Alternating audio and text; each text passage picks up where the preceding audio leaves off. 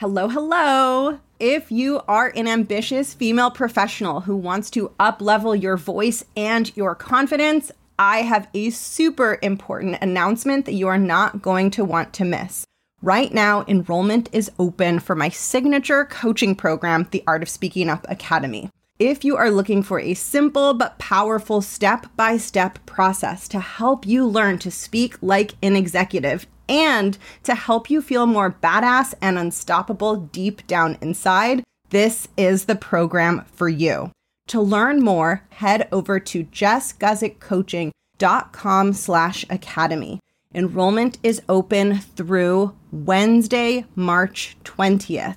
That's Jess Guzik, J E S S G U Z I K, coaching.com slash academy. All right, let's get on to the episode.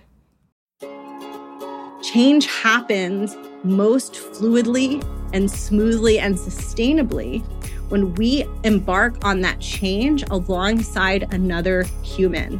When you show up as a leader, people treat you differently, right? Like they interact with you differently. And then you become more effective because of the way they're interacting with you. But that happened because through your behavior, your choices, your confidence, you're taking up space, you're showing up powerfully in the meeting. You taught them to treat you like a leader because you acted like one. Welcome to the Art of Speaking Up, a podcast that helps professional women access the limitless potential that lies within them. I'm your host, Jessica Guzik and my mission is to help you find that spark inside you that has the power to transform your career in ways you may not have thought possible. I'm so excited that you're here. And now, on to the show.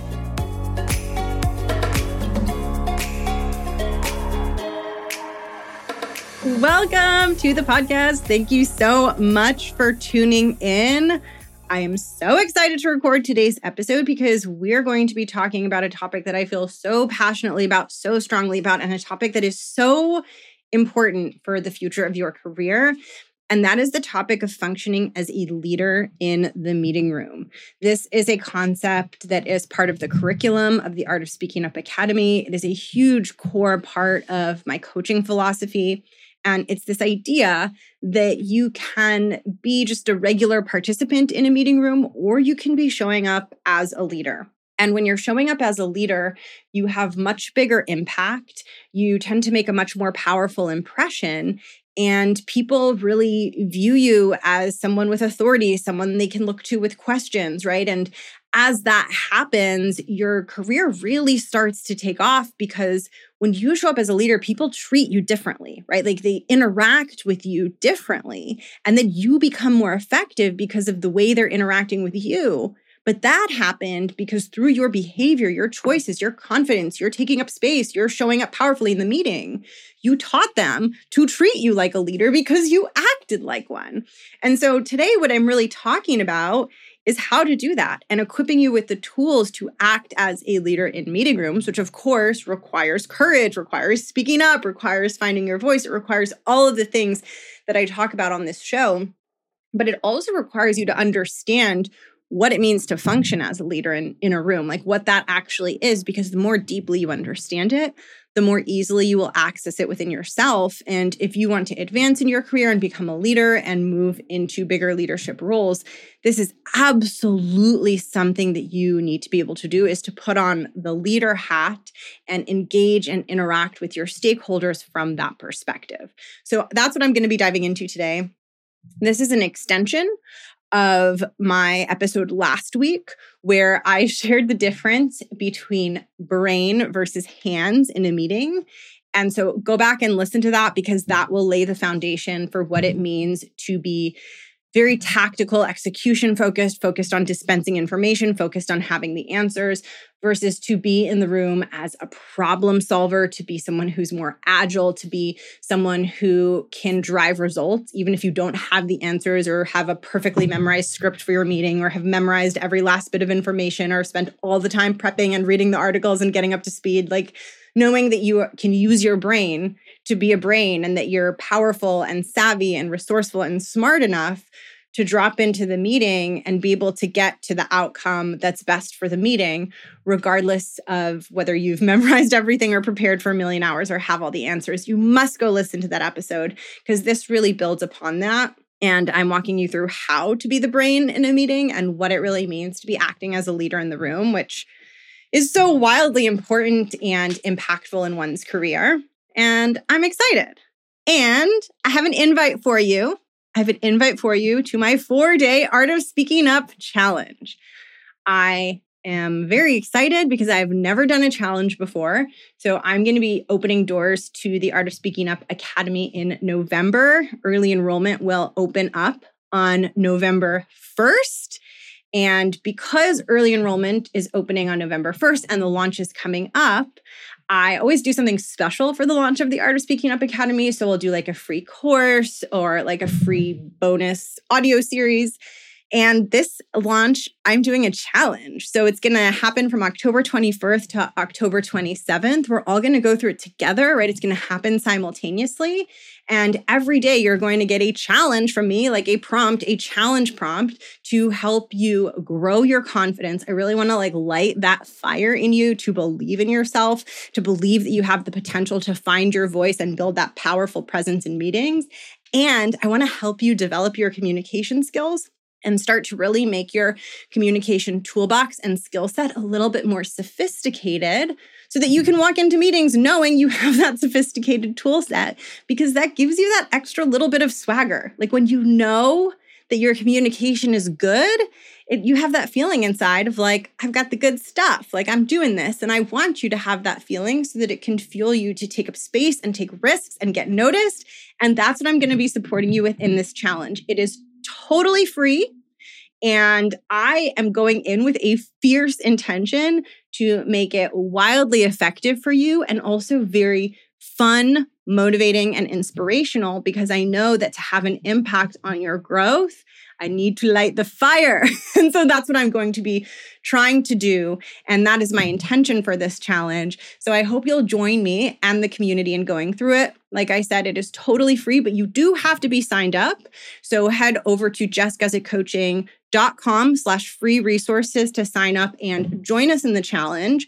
And I mentioned that the Art of Speaking Up Academy will be enrolling in November.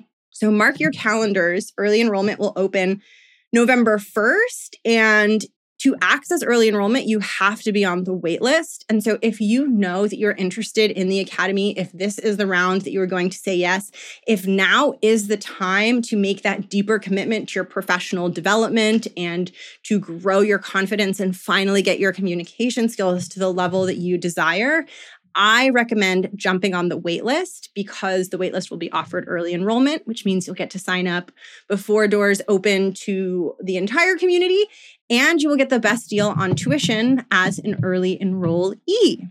If you would like to join the waitlist for the academy, head over to jessguzikcoaching.com slash academy, and I will catch you on there. And now let's talk about being a leader in the room. I talked in last week's episode about hands versus brain, and what it means to be a brain is you're showing up in the room as a CEO. So, I want to just share this kind of idea with you to really help you wrap your mind around this because this idea has helped this concept click for so many of my clients. And I think it'll help it click for you as well.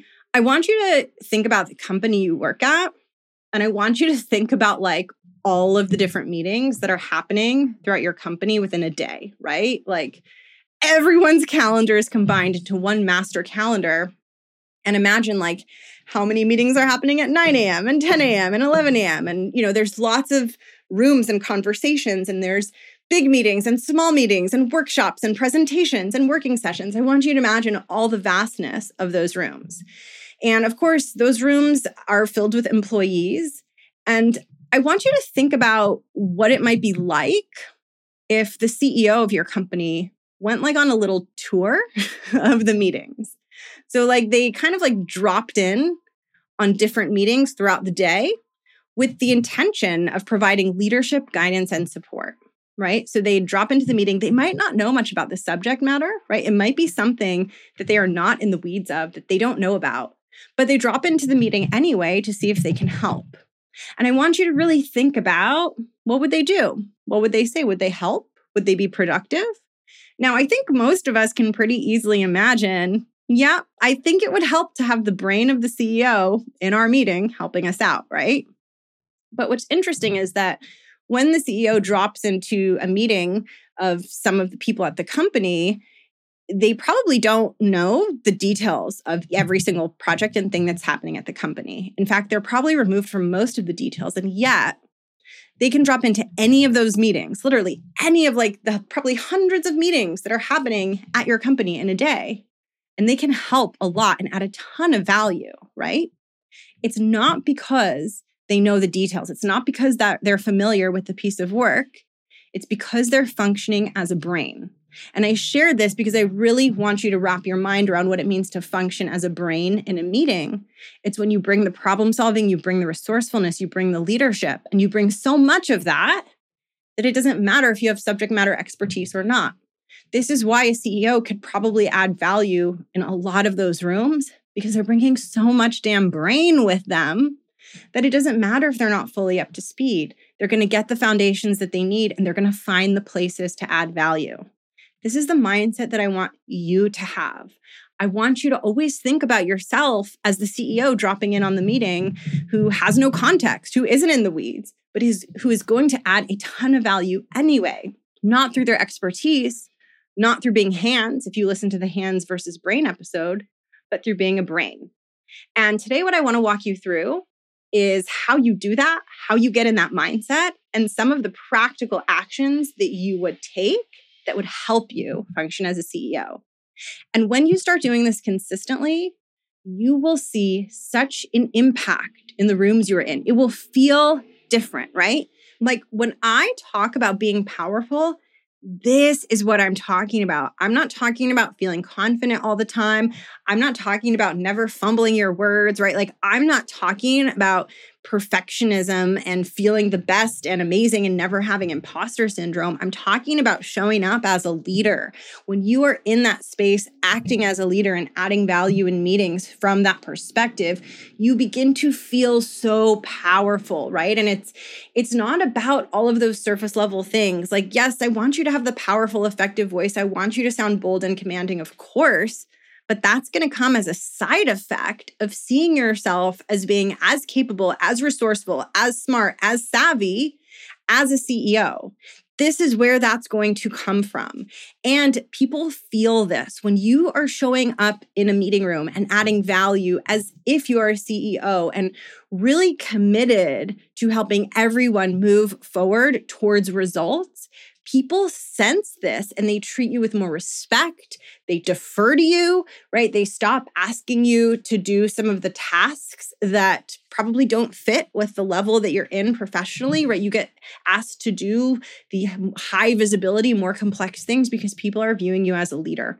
And so I really want to help you get into this leadership mindset. I want to help you be brain, not hands in meetings. You really want to get out of the habit of acting as hands, both in meetings and in your career overall, because when you become very hands focused, you tend to plateau in mid level roles. Whereas when you're leaning heavily on brain, you're being that CEO, you're showing up with that leadership energy you become more valuable to your company in a higher role, right? So, brain versus hands, hands people are just like focused on cranking out the next thing, having the answers, memorizing everything, but they're not thinking top down like a leader. They're not laser focused on impact, results, and leadership. They're just in execution mode. People who are in hands mode, who are in heavy execution mode, are most valuable to a company in a mid to lower level role. If someone pumps things out and is a great executor, it is not in your company's interest to promote that person to a role where they're not going to be executing to a role where they're going to be leading, right? Whereas when someone has is is being a brain, right? And they're a very good leader. They're great at problem solving. They're thinking of end results. They're thinking of value and they're not just in execution mode. It doesn't make sense to keep that person in middle management. It makes sense to put that person in a leadership position where they can do more of the leading. So, this is so important for you to understand. Hands, practical execution, being focused on having all the answers, not thinking of yourself as a CEO with a sophisticated CEO problem solving toolkit and capability tends to keep you in mid level positions longer, whereas acting as a brain being in that CEO energy, being confident in your problem solving and allowing that to guide how you do your work and how you participate in meetings, that incentivizes your company to move you upwards. And I'm sharing this because every meeting is a place where you're going to be part hands, part brain. And the more that you can be brain, the more meetings become a place where the mm. leaders in your company start to connect in your minds. Oh, the capabilities that she's demonstrating in this meeting room tell me that her skill set fits really well with a leadership role. Her skill set fits really well with this bigger project. Her skill set fits really well with this more complicated, high visibility opportunity. It is through you acting as brain, bringing that CEO energy to meetings that helps them make that connection. I just laughed because when I said you acting as Brain, I thought of Brain from Pinky and the Brain. But I kind of like that analogy because Brain, he's like the mastermind character of the show. And that's kind of who you want to be in meetings, right? So we can really we can think of hands versus brain a little bit as like Pinky and the Brain. Who do you want running the company, Pinky or the brain? We want you to be the brain. Okay, so how do you be the brain? So, I'm going to tell you the most important thing about showing up in leadership energy, acting like a CEO, and being brain, not hands. And that is that the CEO and the person acting as the brain and being the leader in the room is laser focused on one thing. And that one thing is results. It's as if they see a finish line ahead and all they are thinking is like, we just need to cross that finish line. And I am here to help us do that. Right. And no matter what comes up, what gets in the way, that's not a problem. I'm just going to keep asking myself, how can I get us closer to the finish line? Now, some practical pieces of what this actually looks like and what you will want to be thinking about doing when you're in meetings so that you can exude this quality is I want you to think about making a few key pivots that will help you act more like a brain and less like hands. And before I get into the pivots, let, let me just share the first pivot, which is like a bonus pivot. This is not in my notes, but it's really important. The first pivot you have to make is a mindset pivot where you're like, I'm willing to believe that I'm a fantastic problem solver. I'm willing to believe that I have an executive leadership skill set inside me. I'm willing to believe that my value in this meeting doesn't just come from like reading the articles and memorizing my talking points and like all of this handsy kind of stuff, but it actually comes from my intellect, from my problem solving, from my brain, right? You have to be willing to believe that you have that capability in you. And I want you to focus on these three shifts to help you move from hands to brain so that you can not only be more effective in meetings, and so that you can not only feel more powerful in meetings, but so that you can act in meetings in a way that gets you on an accelerated path to leadership. So, the first pivot I want you to make is pivoting away from sharing information and pivoting towards directing progress, right? So, when we are in a meeting, the goal is to get to a result. So, if we're sharing information, we're sharing it not for the sake of sharing it, but we're sharing it to get to a result. So I don't want you to think about your meetings as a place where you're like, I'm here to tell everyone all this stuff. I want you to think of your meetings as a place where you're like, I'm here to get everyone to a result. And maybe the result that I need to get everyone to requires me to share a bunch of stuff with them. But the purpose of a meeting should never be just to share stuff, right? There should always be a finish line, and you should always be thinking about what that finish line is, because that is going to inform the stuff that you share and how you share it. And also, this is a pivot that helps you not need to have all the answers, right? Because when you go into the meeting thinking, oh, I'm there to share information, then you're like, well, I have to be able to answer every question because if I'm there to share information and I don't have the information, what's my value? You know, like, how, who am I to run this meeting, right? You're not there to share information, you're there to get a result. So if someone asks you a question and you don't know the answer and you don't have the information for them, that doesn't have to stop you from getting the result. What's the purpose of the meeting? What's the purpose of their question? Just figure out, hmm, how can I get that result, right? It usually doesn't mean that you have to have all of the answers. If it did, CEOs would be like so useless in most meetings that they're in because they don't know the information. Like they're learning some of it on the spot, they're missing, there's holes in their knowledge, right? How are they able to do their job? It's because they're really good at directing. They're really good at figuring out what's the goal? What are we trying to do? Why are we all sitting here? And how do we move towards it? So that's the first shift I want you to make is don't think of yourself, especially for the meetings that you're leading and especially for the meetings where you're asked to contribute. Shift from thinking I have to share the information, instead think I'm directing us towards a result. That is so important. The second shift that I want you to think about making is the shift from responding, like responding to other people, into driving and driving towards a solution, right? So, for example, let's say someone asks you a question and you don't know the answer. If you're in a mindset of like, I'm here to respond to everyone and give everyone the answers that they want, and they ask you a question and you don't know the answer, you might panic because you think your job is to respond. You think your job is to give them the answer. However, your job is not to respond. Your job is to drive towards a solution. And you're probably sensing a theme in this, right? It's that finish line that you're moving towards. So if someone asks you something and you don't know the answer, that's okay because you're not just there to respond, you're there to drive towards a solution. And you can help drive towards a solution with that person without having the answer in the spot in that meeting, right? Just like the CEO can be in a meeting and get asked a question that they do not yet know the answer to and still answer it confidently, like give a confident response and help close the loop on that after the meeting if that is a necessary step.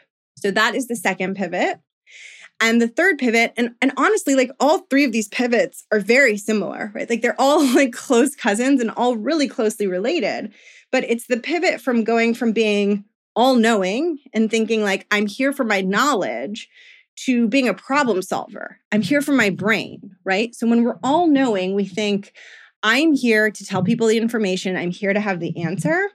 And that is one of the most limiting thoughts that you can have because anyone can have the answers. Anyone can read the article. Anyone can memorize the facts. Like that actually doesn't require a lot of leadership. It doesn't really require a deeper thinking or directing people. It really just requires you to like literally spend more time preparing, right? It's about putting in hours, it's about the execution, it's about the hands. The brain is there to problem solve, to find solutions, to look at obstacles and say, how can I clear this and get myself closer to the finish line? So I don't want you to go into a meeting measuring success by how much you know and how prepared you are. I want you to measure success based on how savvy of a problem solver you're being and how much determination you are bringing to getting everyone in that room towards and across the finish line. This will make you so much more effective. And it, this is often the shift that helps people start seeing you as an authority. So many women deal with this struggle where they're doing hard work and people aren't viewing them as an authority and they can't figure out why. And there are a lot of reasons why that happens. But one of the reasons is because they're functioning as hands. They're not seeing themselves as a leader. They're not viewing themselves as bringing that CEO problem solving. They're coming in with the answers. They're coming in with the prepared bullet points. They're coming in memorizing everything. They're coming in over prepared. But those things aren't what are going to make people perceive you as a leader. What's going to make people perceive you as a leader is you perceiving yourself as a leader. And when you perceive yourself as a leader and you're in confidence and you're in belief and you're in in your own version of CEO energy, you're not going to spend 20 hours preparing. You're going to spend whatever time preparing you feel is actually the effective amount of time. And then you're going to walk into that room with the confidence that you can handle and resolve anything that gets thrown at you, even if it's something that you haven't prepared for. And when you're in that space and you start showing up from that space, people will begin to view and treat you as in authority. And I know it can be scary to jump into that playground and to be like, I'm going to believe in myself. I'm going to feel my CEO energy. But listen, you have to take that scary leap of being willing to believe before it's there. You have to be willing to go to that vulnerable, terrifying place that you maybe really don't want to go to, where you believe in yourself before you've arrived there and you treat yourself and think and try to act like a leader before that skill set is fully developed because you're not going to be able to develop the skill set in your head by just thinking about it. You're not going to be able to develop the skill set just by listening to all the podcast episodes. You're going to develop the skill set by testing it out, bringing it into the world, by having the courage to start to show up and treat yourself like a leader and act like a leader in those meeting rooms and take away the security blanket and the coping mechanism of over preparing, having all the information, having all the answers, and focus on building the courage to not over prepare, not have all the information and not have all the answers. And I'm not telling you to like go into meetings underprepared, but there is a level of preparation that we do as our most confident selves. And then there is a level of preparation that we do from a place of inadequacy or fear. And those are two very different things. And as we learn to prepare in a way that's not driven by fear, this is where your stress levels go down, right? Like, this is where your job takes less hours. This is where things become simplified because you're putting, you're right sizing the amount of preparation and effort you're putting into things and you're not compensating for a lack of courage and confidence. You're not compensating for that lack with more preparation and more effort. So you feel more powerful in your job and you don't get sucked into these like time wasting spirals of overdoing and overworking while also not being recognized and promoted and rewarded, right? So you really have to have that courage to step into that CEO energy before you're there. And to be totally honest with you, every single major like promotion and accomplishment that I achieved in my career, maybe with the exception of one promotion, every other pivot where I up leveled into something new and super exciting and like super appealing and super awesome, I was not ready. I did not have the skill set. I did not have the confidence, but I was like, you know what? I'm just going to do it anyway because I want this outcome and I'm willing to take the risk. So you have to be willing to jump in, willing to go there and figure it out along the way. Now, I'm a firm believer, and this is what I do in my own life. This is how I have approached my career and other areas of my life. I am a firm believer to not do that alone. I think taking a risk and showing up big and taking up space and acting like a leader before you feel like one and when you're still feeling the doubt and the smallness, I think that's an incredibly hard thing to do. And I just don't think that as a human living in this human world, which can be really hard to navigate, I personally don't think it's the best idea to just try to do that alone and put all the pressure on yourself, right? I think having support, having a soft place to land, having encouragement, having a place to go on the days that feel hard, and having a place to go on the days that feel good so you can celebrate those wins. I think it is such an important element of the process. It's almost like a form of self care in a way. If you are going to be challenging yourself and doing things that feel edgy and scary, what are you going to do to make sure that you feel cared for and seen and supported and held through the difficulty of that process? That is why I'm so damn passionate about coaching and I'm so passionate about the work that I do because I've seen over and over that reaching for something scary, taking up more space, taking a risk, showing up bigger is so much more feasible, so much more doable, so much more manageable when we have support. This is something that I resisted in my life for years. I wanted to do everything on my own. I took pride in doing things by myself. I took pride in not needing help. I thought I was better than other people. I thought I was smarter than other people and that I shouldn't need help and support. And my career and my life drastically changed and took off, and my confidence experienced such dramatic growth when I finally let go of that. And not only did I pursue getting help and support for my goals and my dreams and my life and my confidence, not only did I allow support, but I got a ton of it. I allowed myself to get all of the support I desired in all of the different areas because as soon as I dipped one toe in, I was like, wow, this is game changing. I feel so much more stable. I feel so much better. I feel so much more held. I feel like I can take on the world with this supportive infrastructure beneath me. And it has become foundational to my life. And it's why I do this work because change happens when we are supported. It is very, very hard to experience meaningful, lasting change without any form of support. And this is backed up by psychology. I have been going on this deep journey into the world of developmental psychology and psychoanalysis because I want to be really effective as a coach. And I want to be able to handle whatever a client brings to me of course, as long as it's within the scope of my competence. If it's not, then they have to work with a different type of professional. But within the scope of my competence as a coach, I want to be able to support my clients very deeply in the work that we do. And so I have been embarking on this journey of learning how to support other humans through the process of change and through the mm-hmm. process of growing their confidence. And what I have learned through that journey is that we we think in our culture and in our society we think change happens from information.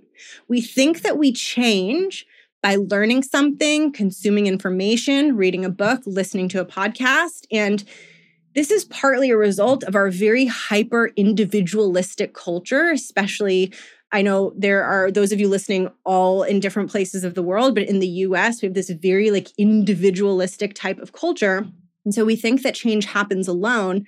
But actually, what human psychology tells us is that change happens most fluidly and smoothly and sustainably when we embark on that change alongside another human. Because as humans, we are wired to connect with each other.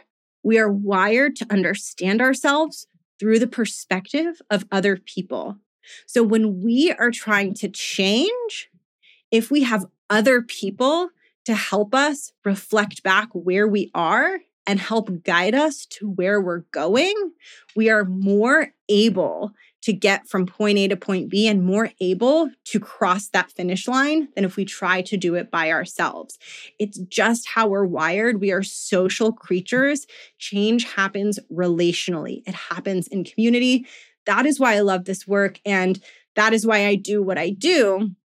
And that is why I really encourage you to think about what is important for you in your career and think about whether you have the proper support and infrastructure to help you with that change. And if you don't, and if you want to build that, I want to invite you to come work with me inside one of my programs because I will be able to offer you not just the tools, but a space that is conducive to your change. It is uh, my spaces i i don't want to say that they're safe because we can't guarantee that a space is safe but i design my work and i design my programs so that my clients feel as safe as possible, as quickly as possible. It takes time to feel safe and build trust because ultimately we need that safety, that sense of belonging, right? Like that sense of like, this is a space for you that's something that as humans, we really need to feel that in order to have the courage to open up about our struggles and the courage to embark on a real change process.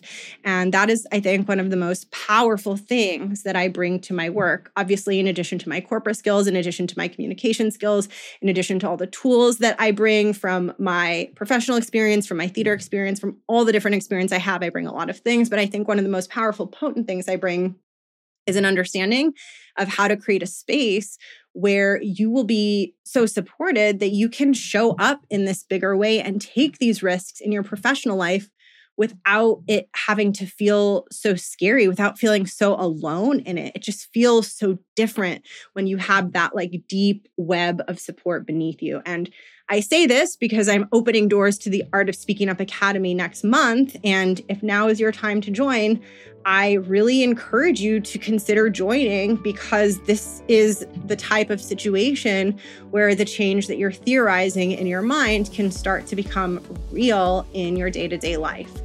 If you're interested, and if now is the time, join the waitlist for the Art of Speaking Up Academy. You can go to jessguzikcoaching.com slash academy. I'll link it below.